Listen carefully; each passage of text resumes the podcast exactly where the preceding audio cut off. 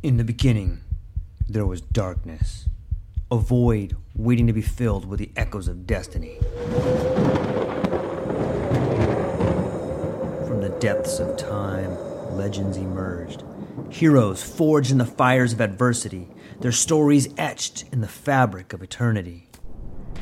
Through the sands of ancient deserts, across the vast expanse of galaxies, and amidst the tumultuous waves of the ocean, their journeys began. But amidst the chaos, there arose a whisper, a call to action, a beacon of hope. Now, as the world holds its breath, a new tale unfolds, a story of courage, of triumph against all odds. Join us as we delve into the depths of imagination, as we embark on a journey beyond the realms of possibility. For in every tale lies a lesson, in every legend, a truth waiting to be discovered. This is not just a podcast, this is an odyssey, a quest for knowledge, a quest for inspiration, a quest for the very essence of what it means to be human. Welcome, dear listeners, to a world of infinite possibilities. Welcome, dear listeners, to the True Life Podcast.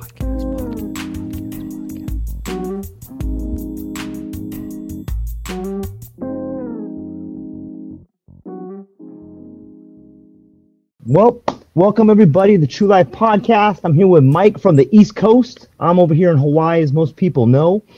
And uh, why don't you tell people about yourself, Mike? Um, so I'm I'm in Florida. Uh, I think you said we're like five hour difference between the two of us. Yep.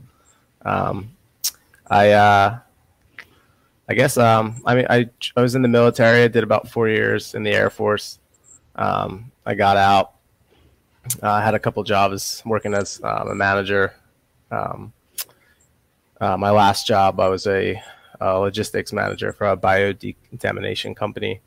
Um, so I did all like the shipping and receiving and um, some, of the decontamination work for them. Um, got to, got to do a couple of jobs with them.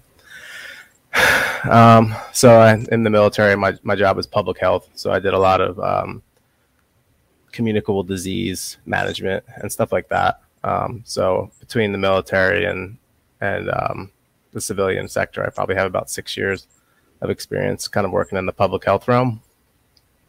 Um, always been kind of into, I don't want to say conspiracy theory, but um, stuff that you know people, a lot of other people, I think, just kind of brush off like that that would never happen. Um, kind of got, you know, always always been been big into that. Um, then decided to make just a YouTube channel just to start putting my thoughts out there. Um, it wasn't something that, you know, I was like, I guess I'm not super serious about it. Uh, it was just kind of more of a place for me to vent and get some of my thoughts out because I moved from Maryland about a year ago, um, and I don't have any friends or anything out like that out here. So um, it was just an, another way for me to, you know, meet people online um, and just kind of have like a, a new community, if you will. So that's kind of where I'm at right now. So. Yeah, I agree with you. I, uh, you know, I think the word conspiracy gets a bad rap. Does. You know, um, you know, when you think of conspiracy, you just think about a couple people getting together trying to solve some problems or make something happen, and that that happens every day. Yeah. You know, and I, I, I think the same way. I think it's better to think of. I wish people would instead of thinking of the word conspiracy, I wish they would think of it as critical thinking. Yeah. You know, you should you should question everything, and I think that that's where we're a lot alike on that. And uh, that being said, let's dive into what we got going on here, man. There's so much Sure. going on in the world today, and I'm just curious. But in Florida, at least where I'm at, in Florida, it seems that with DeSantis, you guys have a lot more rights and a lot more freedom. But what are some of the things you see over there that maybe the rest of the world isn't seeing? I just think it's the I think and it's a big you know it's with DeSantis and how he um, he's just he seems like he's very he leaves sorry about that he leaves things up to you know the individual um, what they want to do. Um, he does have you know some you know he got he does give some power to companies and stuff like that that they can put you know um, different rules up that they want to you know try and enforce, but it's really up to the individual if they want to actually follow them or not um, and he's not forcing you to go either either way, um, which I kind of like. So, um, I would say the, the, majority of people here, you don't see a lot of people wearing masks, um, but there are still obviously some people that still want to do that type of thing um, for whatever reason. Um, and I've kind of noticed certain certain establishments, um, you'll have a lot of people that actually wear the mask. Like a good one is like Starbucks. Um, it seems like everybody in Starbucks wears a mask. I don't know if that's like a millennial like type thing or you know, um, but um, for the most part, nobody really you know wears them out here. So it's kind of nice. Yeah, I I have a one of my hallucinations is that it's it, there's a big push for the insurance companies. I think that they're running a big part of the campaign. I, you know, how else do they get away from the liability? You know, they're trying to force corporations and they're trying to force all these people to get these man or mandate these vaccines. No, not even vaccines. I'm not going to call them that. They're going to this gene therapy or this experiment. Yeah. And the way you know the only way for them to get away from the liability is for you to sign off on the liability when you're forced to get that. And they're yeah. they're not technically forcing you but they are putting economic sanctions and making your life difficult if you don't. Not to mention the social pressure they're trying to put on vulnerable people. And so i think that that's one end of it. I what are some of your thoughts on on what this thing is and what's going on? And i think it's I think it's a, a chain of different things. So I, I, think that part of it has to do with um, this build back better and this whole agenda of trying to collapse our economy. Um, they know that they can't ish, usher in, you know, a new currency or anything like that if they don't bring this one down. Um, and so you start to see a lot of the things that they're doing, um, and you're thinking to yourself like, there's no way that they're that stupid. You know what I mean? Like they're right.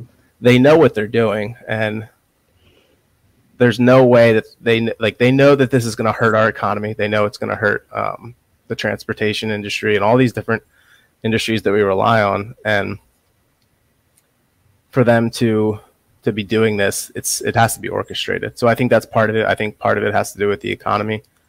Um, I do think that whatever's in this there's something nefarious to it because if you look at the, the amount of deaths, I think the last time I saw VAERS, it was like or somewhere close to 20,000 deaths. Um, they're saying that, you know, only about 1% is uh, is actually reported because these doctors they're so busy they don't have time to fill out these these long reports of all the people that are having side effects. So that number's got to be a lot higher than it is, um, even if it's only, if it's not one percent and it's some other number um, just the fact that even if we we hold them at their word and say that it is twenty thousand, that's way too many people from from something that's only been out a year. Um, so I think that that's part of it. I think there's something in it. I don't know what it is. It could be, you know, people have said graphene oxide. Um, you know, uh, it could be tracking software. Who knows? But I think that's a big part of it. Um, but yeah, I would say those are the two big things for me that I think that that they're trying to push. Um, if you have to use donuts and pizza and marijuana and stuff like that, not that not that I'm against marijuana, but um, you know those types of things to, to push something, then you it's not that it's not that great. Let's just put it yeah. that way.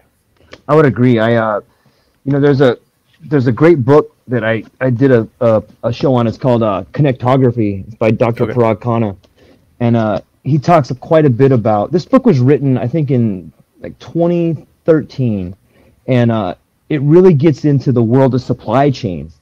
And he has he's he's part of the World Economic Forum, and and I would when we say they, I would define the World Economic Forum as they, as well yeah. as some other political leaders, some old money families, some central banks. So when we say they, that's that's the they that I'm talking about.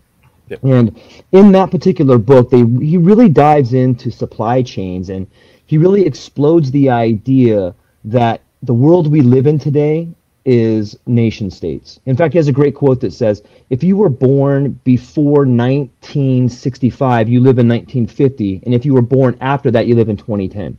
So, so many of us have these ideas that we live in the, you know, the 50 continuous states and, and, you know, the United States is just for America like and that's why so many of us look at the politics that we have today and they don't make sense. Like where's all the money? The fact is we are a corporation the same way that china is a corporation. And if you look at around the world there's all these special economic zones and non-governmental organizations. And, and this is the new paradigm in which we already live.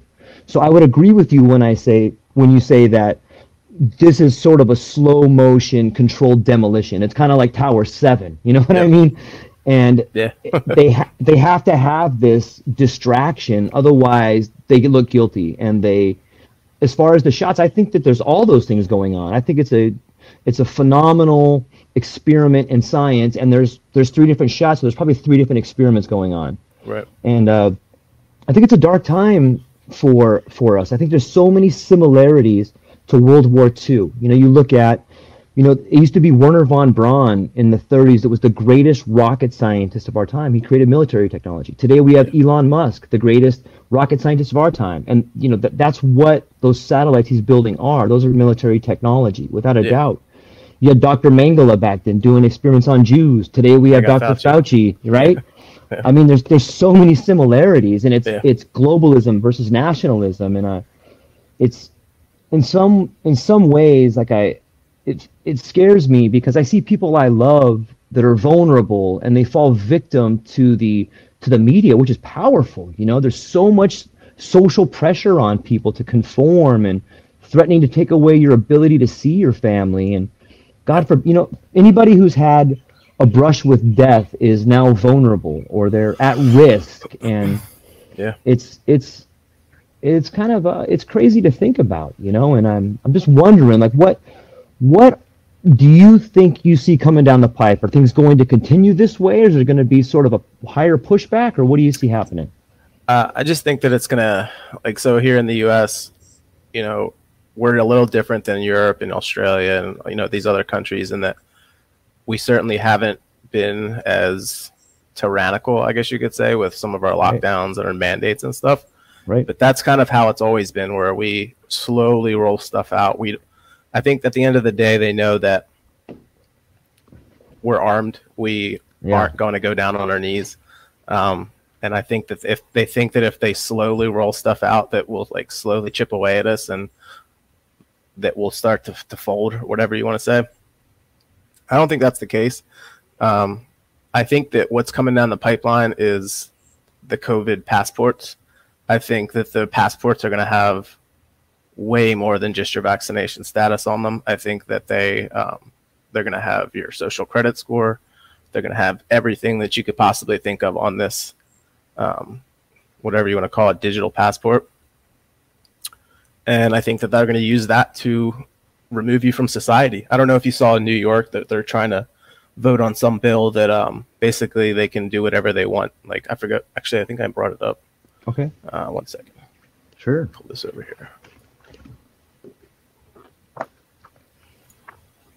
Uh, so it says New York legislation provides for indefinite detention of unvaccinated at governor's whim. Um, and basically, it's uh, a bill that would grant permission to remove and detain cases, contacts, carriers, or anyone suspected of presenting a significant threat to public health and remove them from public life in an indefinite basis. That's wild yeah that's that's that's insanity. I, I can't even believe that we're even talking about that right now. Like, I could have the sniffles and they'll be like, "Oh, he's got COVID," and like throw him in quarantine. Like, yeah it's uh, wow. I, you- New York has fallen. New York and California are completely they're they're psychopaths. They're, they're just they've lost their minds. They are. They um you know in that same book Connectography, he talks about the future being city states. And he talks about the China model, not so much the communism we think about today, but the Chinese model being each each city is an experiment and each city has its own police force, its own rules and the governor is like the president. They have their own judges. And if you look at it from that angle, you can see California being that. You can see New York being the test ground. And you know, it, if you just think about it logically, it falls together. They're they're purposely bringing down real estate value. That's called real estate acquisition, right? They're going to buy the best real estate in the world for pennies on the dollar. They're Yep. bringing in like homeless people. They're making it unbearable there for a reason because they want to make that the new smart cities. I think that there's plenty of uh, I don't know if it's Google or Microsoft or Schmidt or Gates, but they're buying up property there, you know, like it's going out of style for pennies yeah. on the dollar. My parents live in California, and there's some pretty draconian laws there as well, where people that live in distressed homes, once if you live in a distressed home and you sell it, the government gets first dibs on it. You know, so you or me as an individual, we can't even touch those properties unless the government yeah. at least puts a uh, bid on it first. So I agree. I, I think that what you're seeing is a a push towards technocracy, and it's you know by hook or crook they're they're they've got too much money invested and they're coming for it. Yeah, I mean I always you know I don't know what your what your status is on on certain things, but I know that um, for me, um, and I don't get into religion because I hate religion as it is by itself, um, but I I do believe in a lot of the things that you know I the Bible and it's just it's interesting. At the very least whether you're christian whether you're not whether you're atheist just to think that there was a book that told about a lot of this stuff that's happening and now it's all of a sudden it's happening. That at the very least it's ironic. It's very you know um it's coincidental. You know what i mean? Yeah. So i don't know. Um it's just this whole like not being able to buy and sell and we're certainly not to the point there where everybody can't do that. But when you already see some other places that are actually doing that and trying to enforce that, that's just crazy to me. Um, to think that a book was written 2,000 years ago and they, they somehow knew that is kind of crazy to me. So I always throw that out there. Um, again, it's I'm not really big with religion. I don't, but you know, I, I think worth. that I think that in order to be successful in life, you have to believe in something higher than you. Yeah. And otherwise, people that don't believe that there's a higher power, they have no connection. Like it's the death of spirituality that leaves a hole for these people to fill, and they're yeah. they're they are going out of their way to destroy spirituality. They can't move forward. If people believe in nature, if they believe in God, you know, be it Allah or Buddha or Jesus, you know, whatever spiritual power you believe in is is like a placeholder for humanity. I mean, it's what brings us together, and there's a thirst in the soul for it. Yep. And people are desperately trying to get rid of it because you can't bring in, you know, the algorithm as God. It's you could argue that what's happening is they're trying to build a new religion. Yeah, I, I think that it's really the it's it's a ushering of transhumanism. It's merging machine with man, thinking that you know technology and AI and you know all that can can replace religion it can replace god or whoever you know whatever you believe in and that you know we are gods and we're not.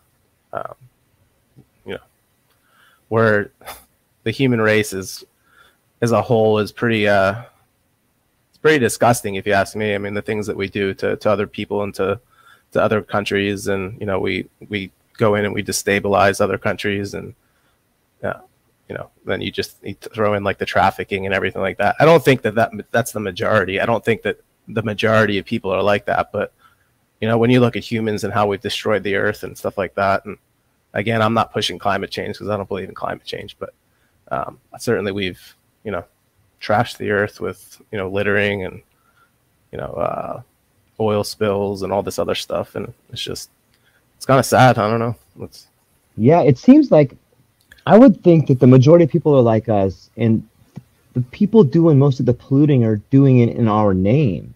Yeah. You know, I think everybody I talk to, regardless of what side of the aisle they're on or what their beliefs are, like, you know, everybody loves the earth, and in fact, it's that it's that particular paradigm that they're trying to exploit. Like they know everybody. Like what what more could you ask for people to unite around than saving the earth? It's a beautiful idea, but the yeah. problem with it is it's it's like a Trojan horse. You know, I'll give you an example. In Greece, where they have been utterly destroyed, their economy has been ruined. You know, they're already bringing in like the uh, private firefighters and the private, you know, the privatization of everything, which is on its way here. Yeah. And in Greece, they had this huge forest fire, and they brought in their private firefighters, and they they fought the fire for free. But then they told the people from Greece that hey, look, we're going to head, we're going to go ahead and uh, because we fought this for free, you owe us this much money. We're going to go ahead and plant our special Monsanto, you know, special trees here that grow really fast, and then we're going to own all these resources, and we're going to offset it with carbon. you know, I think they call it greenwashing. So they they tell you the story about how beautiful global warming is, and then they come in and they use all the resources for themselves. And I, Right. if if more people understood that, they would understand that yeah, we all love the earth and we all want it to be better. However, we're being sold a bill of goods that's not really what it's being told about. Yeah, yeah. I don't think that um, you know, they try to push the whole like melting of the glaciers and all this other stuff and how we're running out of resources, but I don't believe that one bit. I actually had a couple semesters where I, uh, I've I've changed my major so many times. Um, so I currently have a master's in business, but um, I've switched my major so many times going through that. And I had a couple stints with um, environmental science, and I remember it'll always stick with me. They said that if everybody lived like we do in the United States, it would take four four point five Earths to sustain us or whatever. And I just like laughed when she said that. I'm like, that's just that's a BS. I was like, you know, like first off, we don't all have to live like we do here in America. It's like we we live way with, with outside of our means, and it's just you know it's they just want the the one percent or whatever you want to call them the the elite. They they want to have they want to be the, the top of the food chain, and they want us all to be at the bottom. So uh, that's really what it is. It's just the control factor. Yeah, I think it was Elon Musk who said you could take all the people in the world and fit them in Texas, and it would look like New York. that's Yeah. pretty. That's crazy to think about. If you have that sort of popula- population density in Texas, you'd have the whole rest of the world open. There's tons of Yeah. open space, Yeah, and the idea of us using all the resources is it's more like you said. It's more. There's a handful of corporations that want to own all the resources, and Yep. and and you could argue too that you know what you're seeing now with education and the conditioning of our kids is to keep people away from each other to keep them in isolation you know to I, I recently talked to uh, some educators and some of the questions i had for them is like what do you think the long-term consequences are for our kids wearing masks for our kids going to school in a state of fear? You know what about kids that have a learning disability that need to Yep. see the social cues on people's faces? Yeah, it t- those masks tend to amplify the negative and and minimize the positive. Like you don't see the smiles. You know, you, your teacher Yeah. can't give you that stern look to tell you to shut up, and you know you're Yeah. missing all these unbelievable social cues that you need later in life to understand people. yeah, And like I, you know, I, I don't think that that I don't think with with all the garbage talked about masking, like I gotta think at least part of it is is done on purpose. You know, not, not to mention how about RFK's new book? Have you seen that come out? no, I haven't.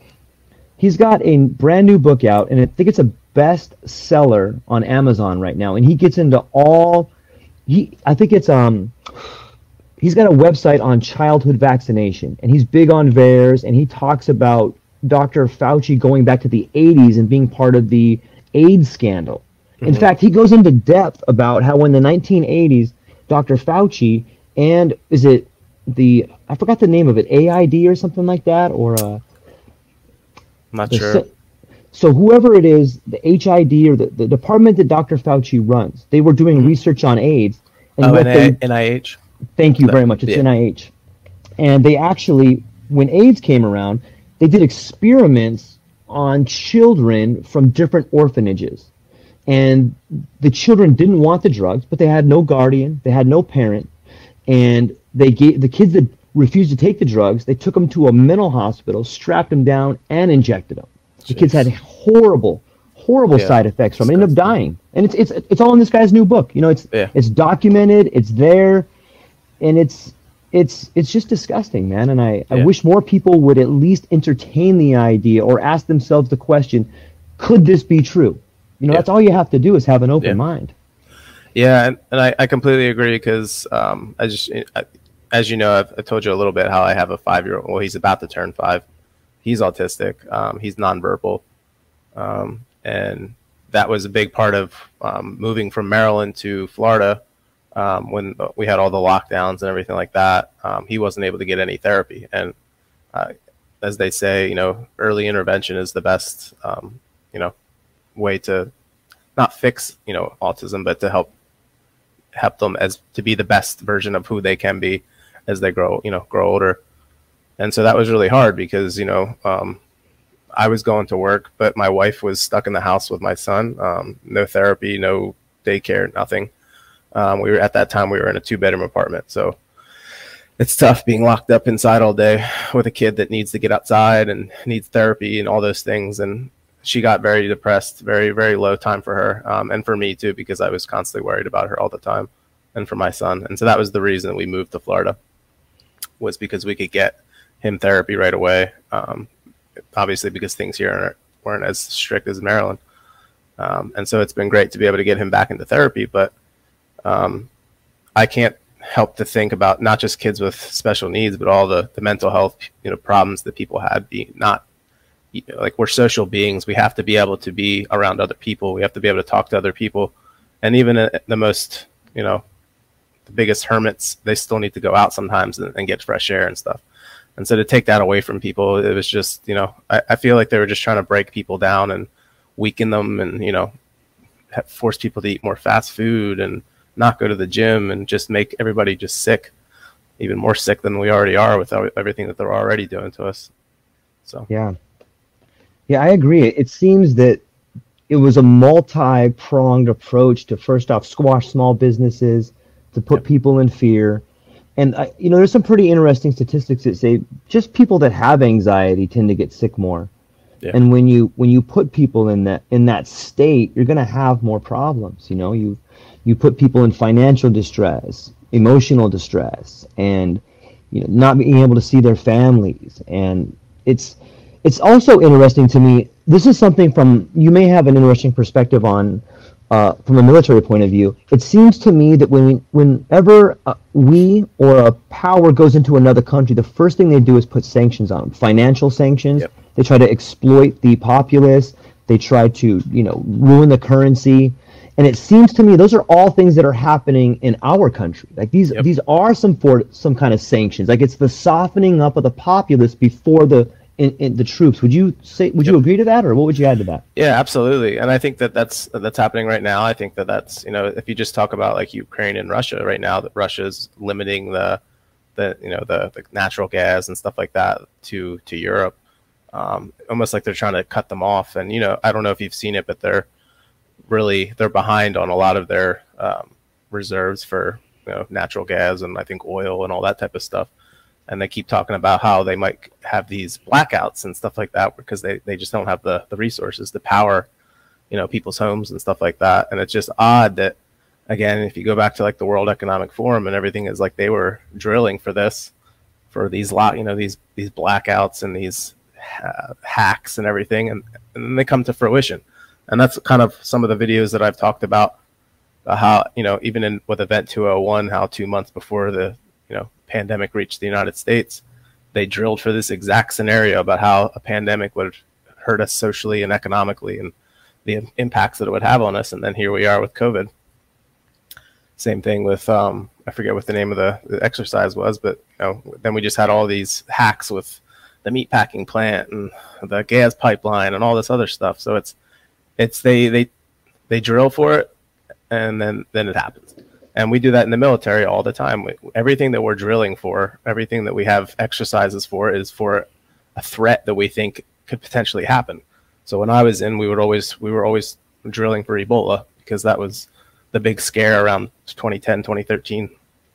Um, that's the, that we would always talk about. So we were always drilling for Ebola and stuff like that. But it's just kind of it's like a precursor of of what's what's to come. So that's kind of what I've been trying to preach is make sure you have your stuff in order because there's going to be a blackout and they're going to crash the economy and they're going to do all that. Now, when we don't know, but I, I think that it's soon. I really do. I don't think we have much time. Like, and so that's kind of always what I preach on my channel is just do everything that you possibly can to be prepared. You know, physically, mentally, spiritually, whatever you have to do to make sure you and your family are safe because you can't depend on the government. You really can't depend on anybody other than the people in your household. So, yeah, I agree. I everything to me reeks of a campaign. I mean, look, like you have you have uh, Delta, like all the words they're using, and you know yeah. they're they're they're setting up the events and they're they're pre gaming them, and you know you have you have an acronym COVID like Certificate of Vaccination ID 2019. I mean, how, how it's so blatant. It's like Yeah. for those who have eyes to see will see, and who has ears Yeah. to hear will hear. Right. And that I think that that's where it falls kind of on the Watchmen to be like, hey, here's what's happening. You know, Yep. we call me crazy, I don't care, but at least at least take a few moments to ask yourself, could this be true? You know, and once you begin to think like that, then then it is. You're right. There was Event 201. Um, you know, I forgot the uh, Operation Red something or something like that, and it was all the same people at that meeting that Yeah. were on. I think they used some of the exact. I think they used clips on CNN from Event 201. Yeah. You know, think they did so it's uh, it's it's mind blowing to think about that. And let's let's let's look around the globe a little bit. Like in Australia, you got camps coming in. Yep. There's there's been unbelievable riots throughout all of Europe from what I've Yep. been seeing. France and Germany, the Netherlands. And it's not that different here. It's just the way it's spun. Like you could say that it's BLM rioting in poor cities, or you could say these cities are really poor and the people there are upset because all the resources have already been extracted. Yeah. You know, they're trying to make it a race thing. Hey, you guys Right. fight each other. Don't worry about us. Yeah. You know, the whole Rittenhouse, like it's the, everything is being spun into race. It's being spun into gender. It's being Yeah. spun into orientations. Like all of us are facing the same demons. Like if we, Yeah. God forbid, we came together and we're like, hey, look, let's put our let's put our differences down for a minute and realize that it's the top people Yeah. stealing all of our money. Yeah. You know? Yeah, and I think that's what they're they're trying to do that because they don't want the the attention on them. I think that they know that if 300 and whatever 3 30 million Americans decided to band together, uh, I don't really care what their technology is, they wouldn't stand a chance. So, I mean, you see the number. I don't know if you've seen some of the aerial views of like all the people banding together, walking down the streets, and I'm just like, you ain't stopping that. Like, I don't mm-hmm. care what you got. People will die, and people will, you know, you'll a lot of people will get maimed, but if everybody just decided to just like bum rush these cops, like they would be mauled to death. Like there would be no chance in, in hell that they would ever be able to stop that many people. And then you throw the fact that like if everybody in every state and every country decided just to say no, and we're not doing it anymore, they couldn't do anything. They'd be they could be completely powerless because at the end of the day, you have to have people to enforce this, and you know the same thing with like I think that's why they're big into the AI because they know that Right. they might get to a point where people are going to finally wake up. Even the people that are getting paid, the cops that are that are accepting a paycheck from these you know evil politicians, and they'll just say, okay, well I'll just turn on the AI and the AI will do all the work for me, and I don't have to worry about people with a conscience making a, a, a yes or no decision. The AI will just do it for me. So I think that's another reason why they're pushing the AI. Yeah, in in some ways, you know, I think it was Julian Assange who said that censorship is a beautiful thing, and the reason it's a beautiful thing is because censorship means that a government is so fragile that the wrong words could bring it down. Yeah. And and you know, I I think that this plan has been in the works for a long time, but it's being rushed. I think exactly what you said about the entire populace turning on people has these guys panicking. If you Yeah. look at prior to COVID, their world was erupting in nationalism and populism and you know you had Trump and you had Brexit and you had the Grexit and Italy was breaking away and there was just they couldn't the powers that be could not contain it and they needed a miracle and lo and behold you get the flu you get you get the flu dressed up like COVID Yep. and so it slowed things down for a while but now it's back Yeah. and there's people in the streets and people are seeing through and I, I, I recently saw a video i think it was in france where there was people rioting and the cops just said they just turned around and they started rioting with the people Yeah. I, I- I think that they are like i know i know tons of cops that are like dude this is garbage dude i'm on your i ain't, I ain't doing that oh you didn't Yeah. pay your mortgage i'm not coming to kick you out Yeah. you know like and that's a huge thing too how many people are underwater on their houses no cops are coming to take them Yeah. how many people are behind in their rent, behind in their mortgage? Like, who's going to enforce that policy? Right. You know, pe- the people that are behind in the rent are the people that are supposed to enforce the policy. Yeah. And, and that, you know, what scares me is how deep are they willing to go? Are will they drop the smallpox on everybody? You know, how how deep will they go? I, I I wouldn't put it past them to be honest with you. I, I mean, I think that this was the, you know, this is the the like the test like to see how people are going to react. Um, and if you listen to like Gates and uh, you know Bill Gates, and they're always talking about the next one and how the, the next one won't be as. I don't know if you've seen that clip with Bill Gates where he talks about how like the next Sure. one is, and he just laughs like he he he chuckles like he, like it's funny to him like like people are like millions of people are gonna die. it's funny like it's he's he's crazy too. I, it's just how you could laugh at something like that, thinking that like that that's funny. Like that, it's just wild. He he doesn't care. He you know, he's making billions of dollars off of this, and it's funny because all of them, you know, like if you looked at the numbers of of Pfizer and how much money they made just from the the, the Delta variant and everything. I mean, they're they're getting high off the hog from this. Like, why would they care? They don't. And that again, that's why they protected themselves, said that you can't sue them. That that they need seventy something years to release the the data and and all this other stuff. Like, why would you need to wait that long? Because everyone's either going to be dead or it's going to be so far in the future. That's what they always do. They always, I think the the magic number is 10 years where they say if 10 years has passed and we go back and say, "Oh, remember that event uh 9/11? Remember um oh that actually happened." Um but it's been so long nobody actually cares anymore. So that's the kind of thing that they're, they're you know, I think they're doing like, "Oh yeah, we we killed millions of people, but eh, that's it's 40, 50, 60 years ago, so who cares?" Like that type of thing. Yeah, was it Stalin or Khrushchev that said, uh, "When one person dies, it's a tragedy, but when a million people die, it's a statistic." Yeah. Right, and we, it's it's interesting too. Like I'm a big fan of behavior, and you know, if if you just step back and look at the you know thirty thousand foot view, you can see that you know with Twitter, with YouTube, with TikTok, it is kind of training us to have a shorter attention span. It's it's training us to forget about things and to live like not care about consequences, just to live right now and the social conditioning with like Ready Player One and all the movies coming out or it's it's a it's very disturbing, but at the same time, it's a huge science project. Like there's people taking notes and monitoring. This is how far we can push the population before they come back. This is how much we can. Inj- if we push this, we can inject seventy percent, and it's going to be ninety percent of older people, twenty percent of millennials. Like they have all that information, and Yep. you can really change behavior and society if you have that kind of information. You know, it's it's um, it's mind blowing. And on the topic of Bill Gates, it's interesting to look. I think James Corbett did an amazing report on that guy, and it's interesting to see where he came from, especially the eugenics background. Yeah. It's also funny to me. Like it's not funny to me. No, I know But what I- you're saying. I pick up on key words. He he uh, there was an interview with Bill Gates and Stephen Colbert, and he was talking about the vaccine. And one of the questions he called it this. He goes, "I think that the vaccine could be the final solution, which is the what the Nazis said about the Jews. Like they called it the final solution. So I, and then you look at Israel, like 100% vaccination rate.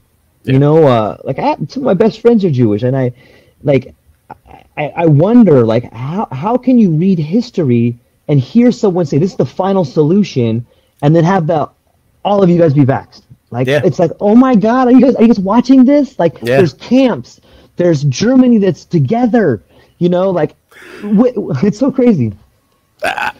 I uh, so I, I have a Facebook and I probably deleted it three or four times and I've remade it and you know I and I think part of it I, I go back because there's things in Facebook like the marketplace that sometimes I use to sell stuff so it's like, it makes it so much easier than having to put something in the paper or something like that um, and so I always go back but I have a couple people that I'm friends with and this is what what makes me worry about humanity is because I think the majority of people are starting to catch on and like, oh, this is like it's going too far. Like it, they keep moving the needle. Like Yeah. it's, but there are still people out there that absolutely are buying this up. And I actually had um, one of my friends talking to um, another individual uh, just to make it easier. Um, hi- this guy's name's Dave, and Dave basically said that he would be okay with the government taking people away and putting them in camps. And he said, I would be one of the first ones to go to the camp. Like, I, if that's what it came down to, you know, I, like he's like a social justice warrior. Like, he thinks that he's like doing like the world good by like going along with all this and getting his vaccine so he's not spreading it. But it's like the people that have the vaccine are spreading it just as much, and actually they're going to the hospital too. So like it's a flawed product, and you still have people that are eating this up, and they care. Like I'll show them stuff where, oh look, they're they're having um, camps in, in Australia, and they're you know sending these people away to these these camps, and like no no word, no you know just crickets.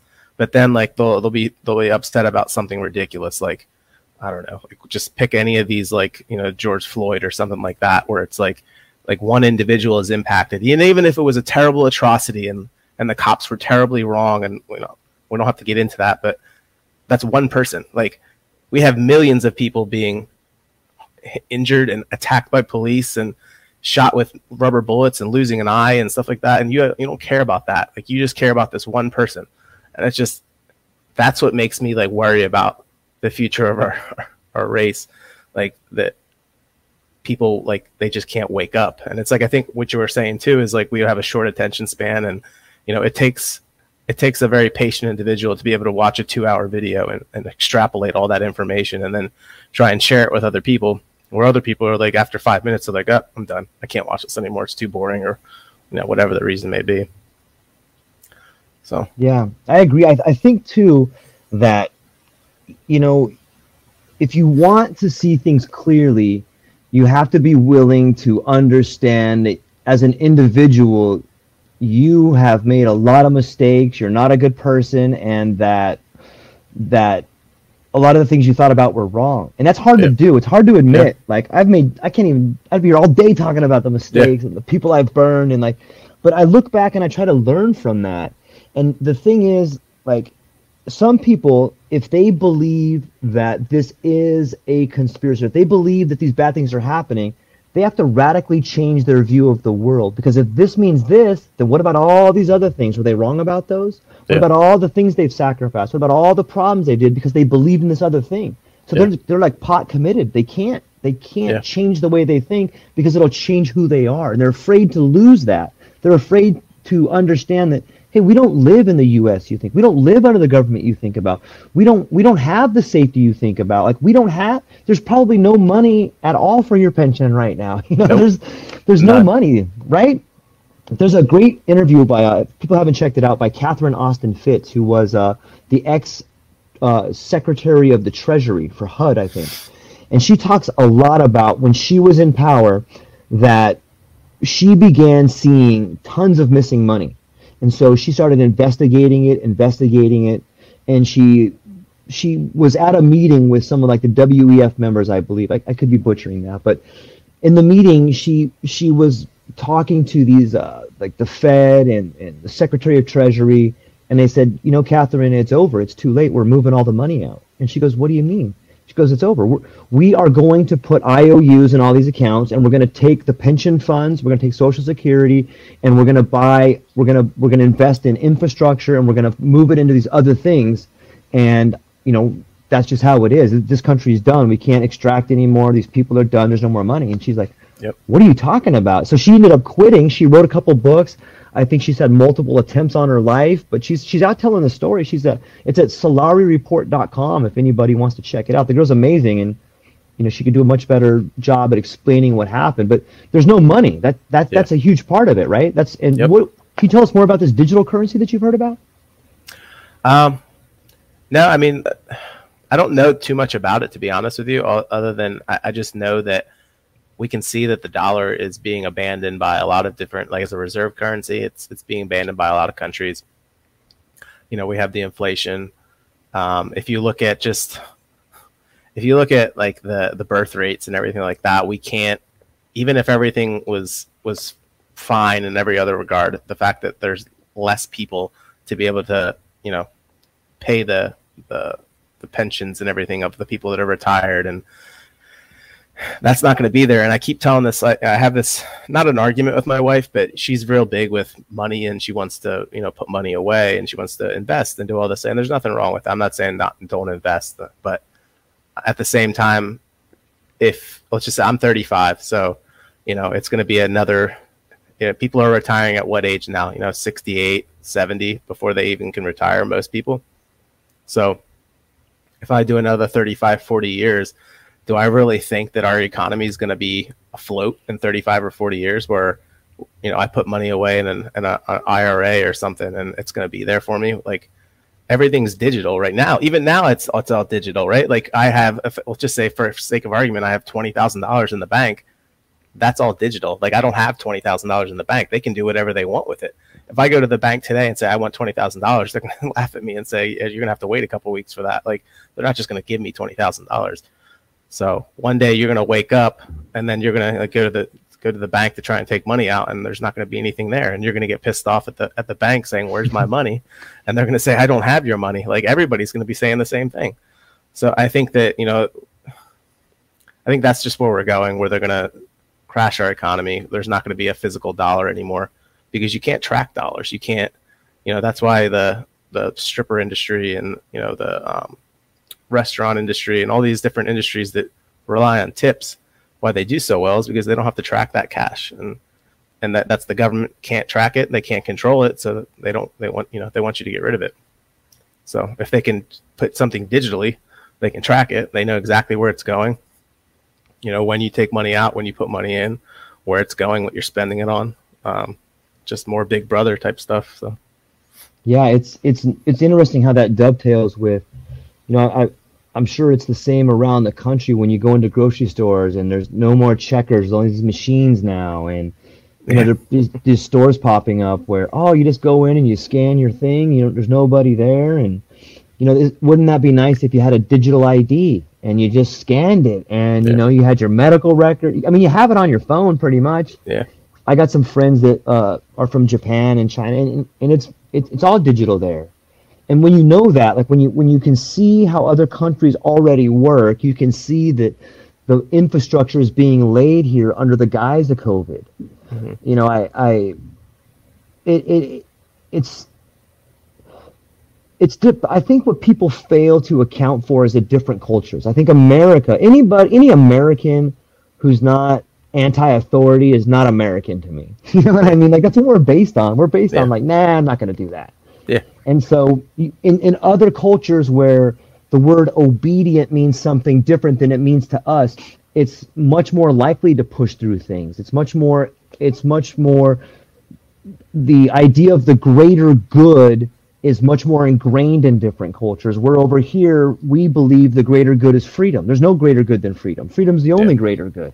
Yeah. And so, you know, I, I see that part coming in and I, I, I really believe that what people are seeing on TV is, I mean, it's mostly what they want you to see. I think there's a lot yeah. more people like us than there is people that are, you know, just just very narrow vision. I mean, I, I like to believe that, and I, I um, I, I, think that I wanted to read to you this one quick. There's an awesome book here by uh, Carroll Quigley, who was uh, Bill Clinton's mentor and a Rhodes Scholar, by the way. And anybody, people should really look into who Rhodes Scholars are.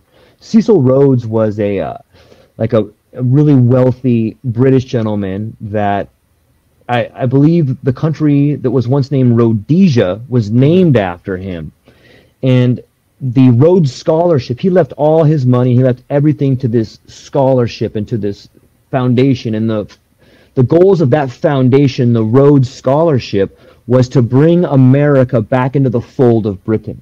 And it's important to note who Rhodes Scholars are. You have Bill Clinton, you have Rachel Maddow, you have uh, who's the kid running for president that wants the uh, universal basic income? That guy's a Rhodes Scholar. Um, he he just he he's the Secretary of Transfer. I, I forgot his name. If you said it, you know, but all these people, yeah, and they, they like look at what they're doing. They're destroying America. They're they're part of that thing. And so yep. this is a this is a uh, this is a, a a part of the evolution of civilizations. I think it's pretty relevant. Let's read a little excerpt here. As soon as the rate of expansion in a civilization begins to decline noticeably, it enters stage four, the age of conflict. This is probably the most complex, most interesting, and most critical of all the seven stages. It is marked by four chief characteristics. It is a period of declining rate of expansion, check. It is a period of growing tension of evolution and increasing class conflicts, especially in the core area, check. It is a period of increasingly frequent and increasingly violent imperialist wars, check.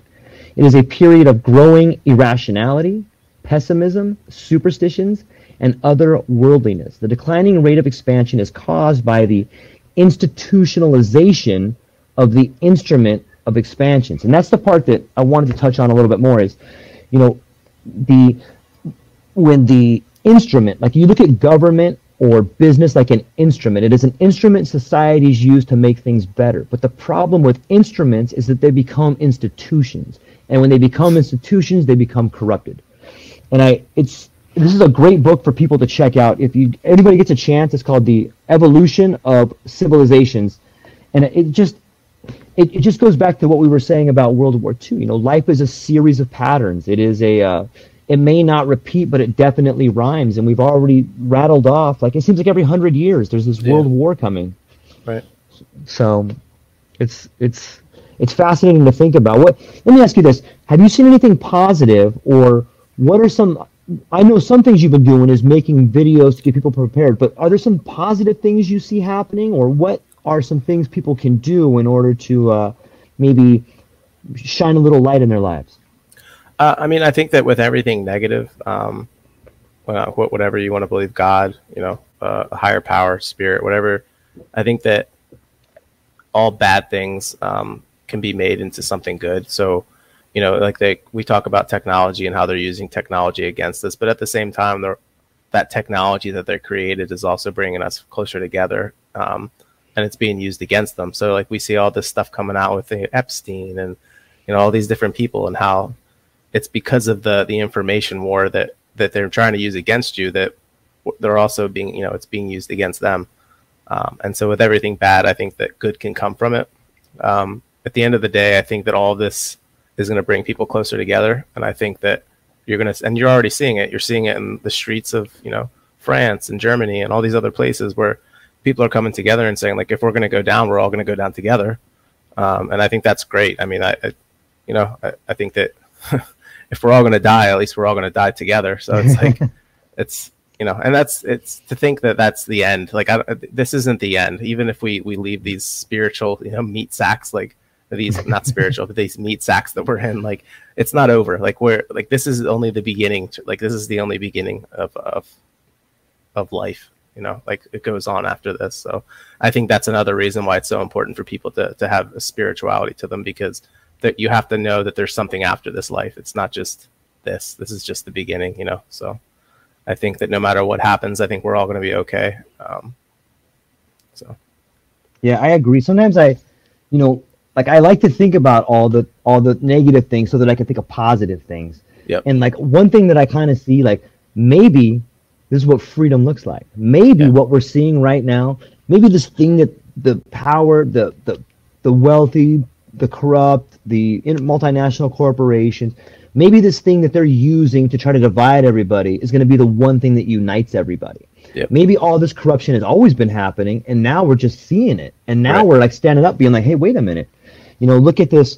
All of a sudden, you got Weinstein go down and then Epstein go down, and now Maxwell going down. And as much as they try to keep that on the back burner, like you can't. Like, hey, who's this judge with this weird tattoo on her? Why who's why is this girl doing it? Why is James yeah. Comey's daughter the yeah. same girl that he erased the same girl that he erased all the Epstein files? Why is she there? Yeah. You know, like they they can't hide the amount of corruption. And, and here's something to think about too. I grew up in a neighborhood when if you were a criminal, you tried not to show your face yeah. all these criminals, like their faces yeah. all over the internet, yeah. you know? And so I, I think that in a way, the internet has freed people. You know, you have people like Julian Assange that have given their life that cracked this thing open, you know, and, and you know, people like Ross Ulbricht that cracked open with the Silk Road and showed people what a free market is. And, yeah. you know, there's more and more. How, how amazing is James O'Keefe right now? Just yeah putting everything out and there's they're becoming the role models. They're yep. becoming the people that kids turn to. There is a new world of journalism opening up with like Luke Rudkowski and you know all these young kids coming up that are flying to Epstein Island when no one would and they're you know it's in a way it's the death I have this idea that it's the death of the silent and boomer generations ideas that are dying and because they're so big they're just you know, so many people that are over the age of 60 are in positions of power and their ideas don't work. You know, they're, Yeah. they're not, they don't work. And it's time for them to move forward and, and start the next part of their life. And Yeah. it seems to me they're fighting tooth and nail to hold on to ideas. And, you know, here's something to think about too, Mike, that like, I thought we were done sacrificing virgins. I thought we were done Yeah. killing kids so older people could have life extensions Right. you know and one thing i fear is that you know there's another great book. It's called this. It's called the fourth turning. And it Yeah. talks about what happens every you know 100 years and stuff. And it's up to guys like me and you who are right in between the boomers and the millennials to say hey there's a lot of great ideas that, these, that the boomers had we, we got to keep Yeah. this infrastructure. And you know we also have to tell some of the boomers like hey these kids coming up are smarter than us Yeah. they have better ideas they they understand technology a million times better than us they are pissed off that their parents got burned in 08 they're pissed off about student loans they're going to do something about it we Yeah. need to help them you know so Yep. I I think we play a pivotal role in that. And when it comes to being positive, like like I have faith in the younger generation. They're fighters, and they may have they may have come up getting trophies. They may have a lot of them may have never been punched in the face, but they're ready to fight, man. And they Yeah. need people to teach them how to fight. So Right. I think that that's some positive things that are moving forward, and and even globally, like we're starting to see, you know, the internet has made the world smaller, and there may be globalization, but it may not be the globalization that the people in power want. It doesn't have to be centralized. It could be the future should be decentralized. You know, mm-hmm. it, and I think that some of these cryptocurrencies, while have while some of them have the power to constrain individuals and tie together people in knots and be big brother there are some cryptocurrencies that are very difficult for people in power to even track you know? So mm-hmm. i think that we have a big seat at the table and, and, and if people are willing to first off look at the negative stuff so that you can see the positive stuff. I think that that's a, a a big plus that people can do.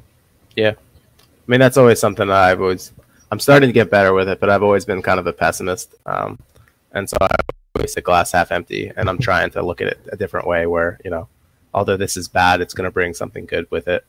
Uh, there's always good in, in the bad. And so I think that that's, uh, I don't know, it's exciting. Um, it's an exciting time to be alive, no matter how you look at this. Um, Yeah. To think that, you know, this may be, you know, the end of of this gener you know like this whatever you want to call this this society or whatever i don't know. But it's it's just i don't know it's an exciting time to be alive. Um, i think that all this stuff is fascinating. Um, um, and i think kind of what you were talking about with the younger generation i just i think that's where we need to i think that's going to be the the breaking point for this country because I think that there's a lot of people that are pissed off about how they're starting to test, you know, in, in younger children and stuff Yeah. like that. And then for me, like that's like that's what I always said. That's my line in the sand. That's like that's the hill I'll die on.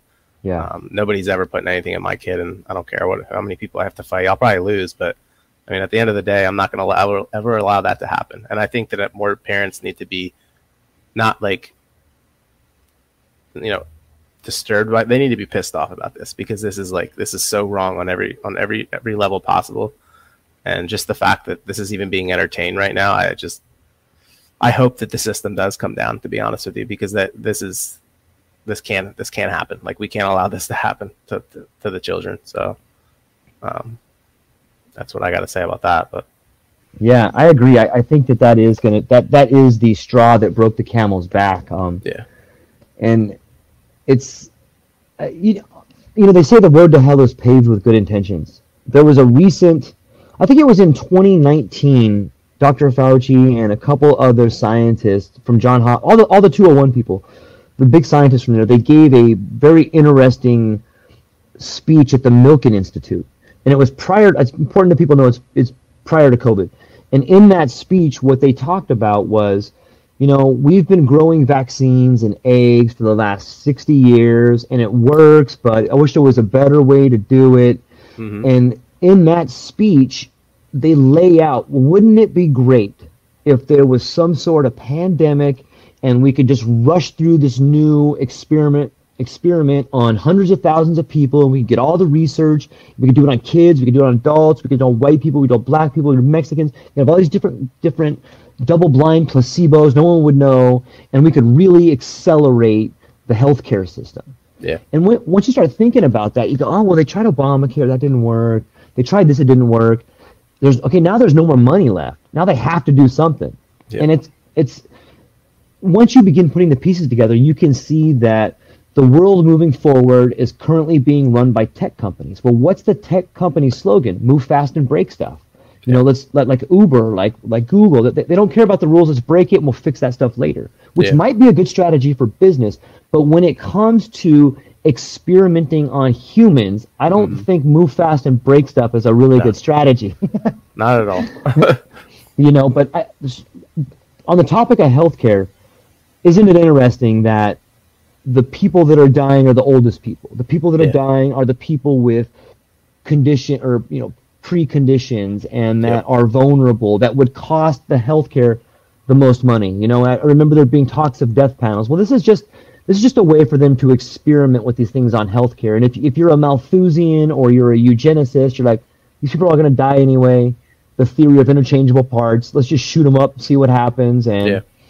you know on on on a strange level I, I don't agree with it at all but i could see how like a, a Mengele type person would be like look we have to do this. This is the best thing to do and and it's Yeah. going to save us money in the long run. And it's the complete uh, rejection of the human soul you know and uh yeah. I, I, I see what they're trying to do and move forward, and they could argue they have good intentions, but I, I don't see how there's any good intentions there.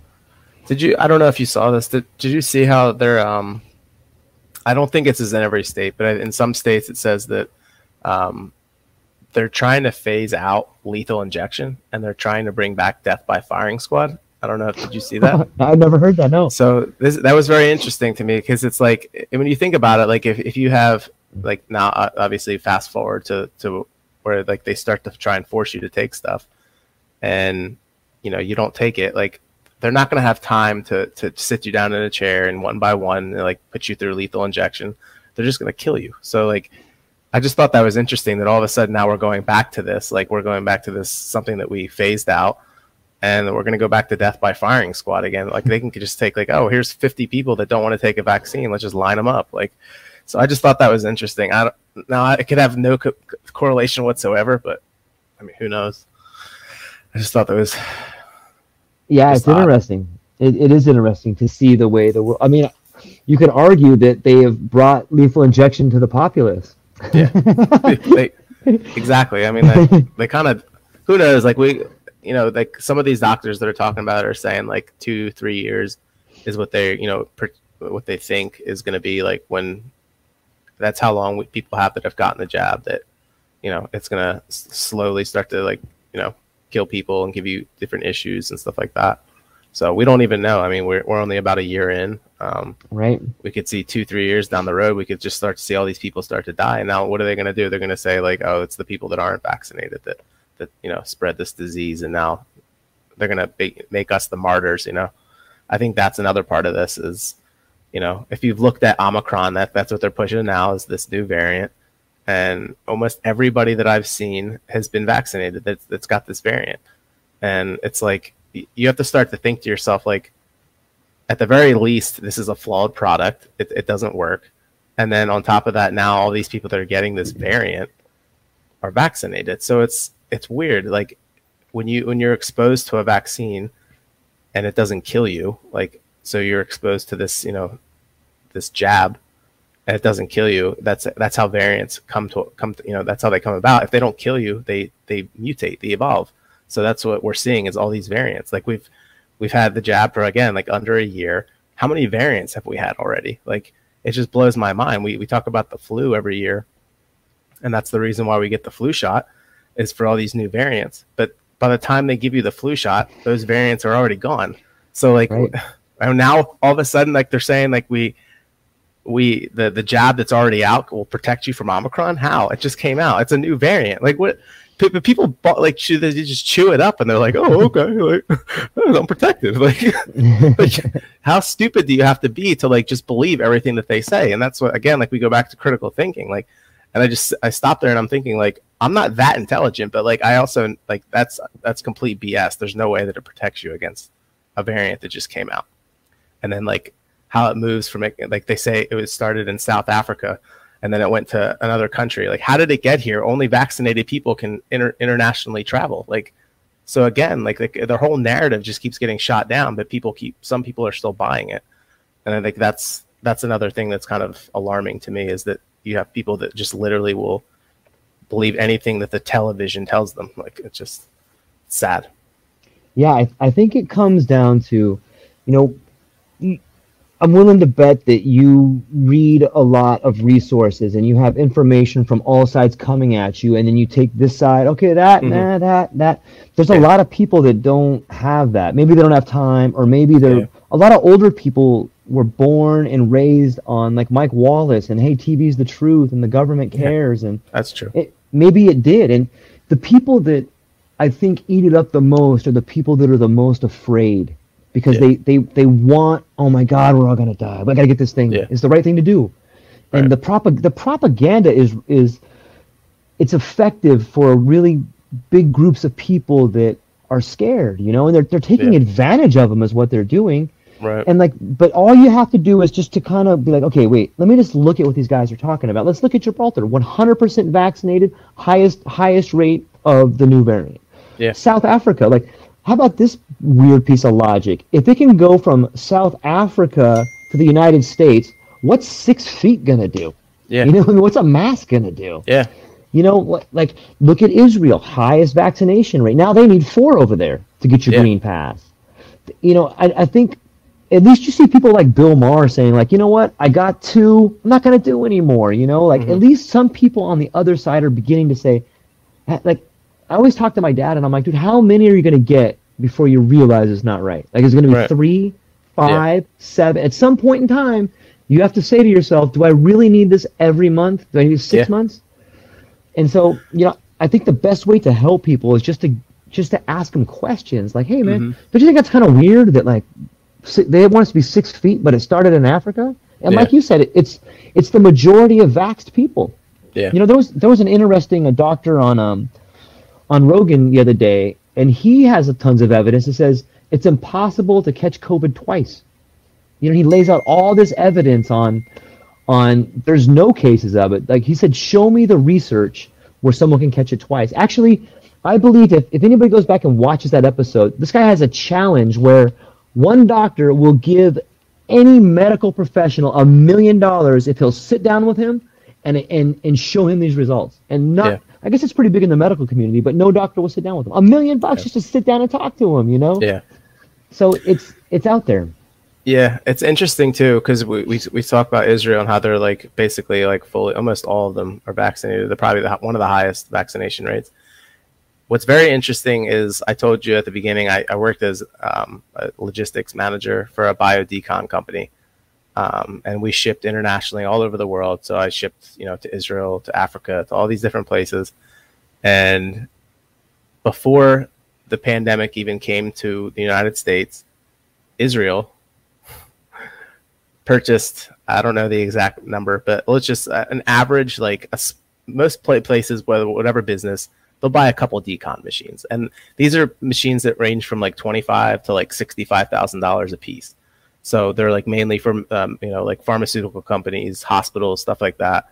So Israel, uh, I won't like say too much because I don't want to get in trouble with my old company or anything like that. But um, they bought uh, it was like 150 to 200 of these machines prior to the epidemic or whatever you want to call it, the pandemic uh, even happening. So something tipped them off to say that like they're going to need these things for whatever reason and I just thought that was interesting because like this was the largest purchase that the company had ever had. Like it was huge, millions of dollars, and um, then all of a sudden, you know, like COVID hits, and I'm just like, just like this little bell went off in my head, just like wow, like that they knew that was coming. Like so, I just thought that was very interesting to me. Um, so they kind of had the the tip off, I guess, before it all happened. And then again, like Israel is probably one of the as small of a country as they are, they're extremely powerful. Like they're part of the Five Eyes, and the, they have so much intelligence, and like they, I think that a lot of even especially when Trump was in office, I think they were playing a huge part of, of our policy all, all abroad, you know, foreign and even domestic, um, with a lot of things that we were doing here and even abroad. You know, they were having a big piece of that. So I think that Israel is a huge player in this end times, you know, talk and all that stuff. So how, how many of our how many of our senators and congressmen are dual citizens? I Yeah. mean, they wouldn't. They, you cannot have loyalty to one master. They'll tell you, but like, there's a huge percentage that are like, like, eh, it, how, how can people in our government be dual citizens? Shouldn't you be only a citizen of our country? yeah, You know what I mean? Like, how does that? How many people on the Supreme Court? You know, Yeah. maybe that's why that, people were so upset about Kavanaugh because of his religion. Yeah. You know, and it, it just how much money do we give in foreign aid to different countries? Like, why, why, why, why? Yeah. Like, we could pay, we could, we could pay reparations. We could pay off all the college debt. We could give people universal basic income if we just kept our ta- our tax money for us. Like, how do you think Yeah. the vaccine companies make their vaccines? They use our money to Yeah. develop it, and then they sell it back to us. yeah, It's crazy. it is. It's I, wild. I, yeah, it really is. It really is. So, well, Mike, I don't want to take up too much more of your time, man. I think we got about an hour in, and Cool. uh, I think we'll uh, for for everybody out there, you should check out Mike on his YouTube channel right there. Mike, you want to give them the information on that? Yeah, it's uh on YouTube, just exactly how I have it um, on my screen here, Hot Mike with Mike. Um, and I, I'm tr- I'm trying to get back to at least like a, one video per week. Um, I took a little break just because you know sometimes this stuff can be very depressing, um, and it just sometimes feels like a uh, you know revolving door. So it's just more more of the same stuff. But I'm trying to get you know um, to do this more with George, um, maybe weekly. It'd be cool just to get on here and, and just talk Yeah. about stuff that's going on. So Yeah, check it absolutely. out. Absolutely. And uh, Mike's got some great videos. He's got a pretty sick bug out bag video, and uh, I, I I I enjoy the um, the fact that you got military experience and some experience, sort of in the uh, in the uh, pharmaceutical background and, Yeah. and that kind of stuff. Like uh, but I think you got really great material and you're fun to talk to. And uh, every Sunday we'll be coming on and, and getting some things going. And I'm gonna throw a, a Dropbox link into the uh, chat down here every month. I'm gonna try to put in a new book for people to read and uh, give some book reviews and stuff like that. So thank you everybody for hanging out with us, and we'll Thank see you guys next Sunday. Yep. Okay. Thanks. All right, guys. Have a good one. All right, Laura.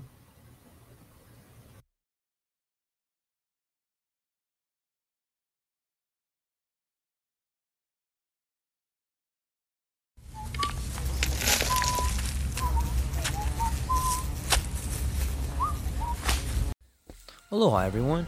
Thanks for taking a moment to hang out with me in the True Life podcast. I truly appreciate it. If you're taking some time to listen to this, whether it's your first podcast with me or you've been with me the whole way, I truly want to say thank you from the bottom of my heart. Additionally, I would like to try to inspire everyone. The world is a crazy place, and if you listen to your heart and you take some chances, I really think the world will unfold in front of you in ways you can't imagine. I've been doing the podcast for about five years. Last year, I decided to take the plunge. Well, circumstances dictated that I took the plunge, and I did. I've begun working on the podcast full time for almost a year now, and it's been so rewarding to me that I just want to try and inspire other people. If you have a dream, if you have a vision, follow the voice in your heart, listen to the song on the wind, and embrace the challenge. Think you're strong enough, you're smart enough, and you're good enough to make your dreams come true, but you have to believe in them. And I truly believe wholeheartedly that if you take a chance, a real chance on what is possible, then your dreams will unfold in front of you. Uncertainty can be a monster. It can be something that we run away from. But much like fear, if you stand in front of it, it's not that big of a problem. I know everyone listening to this has a dream and a vision, and I hope you all conquer it. And I want you to know it's possible. Take baby steps and move towards it, and you will get closer to it. Your relationships will be better, your life will be better, and you know what? You deserve it. You're an amazing person. If you get a moment, go down to the show notes. If you can, support the show. Thank you so much for being here. Now let's get to it.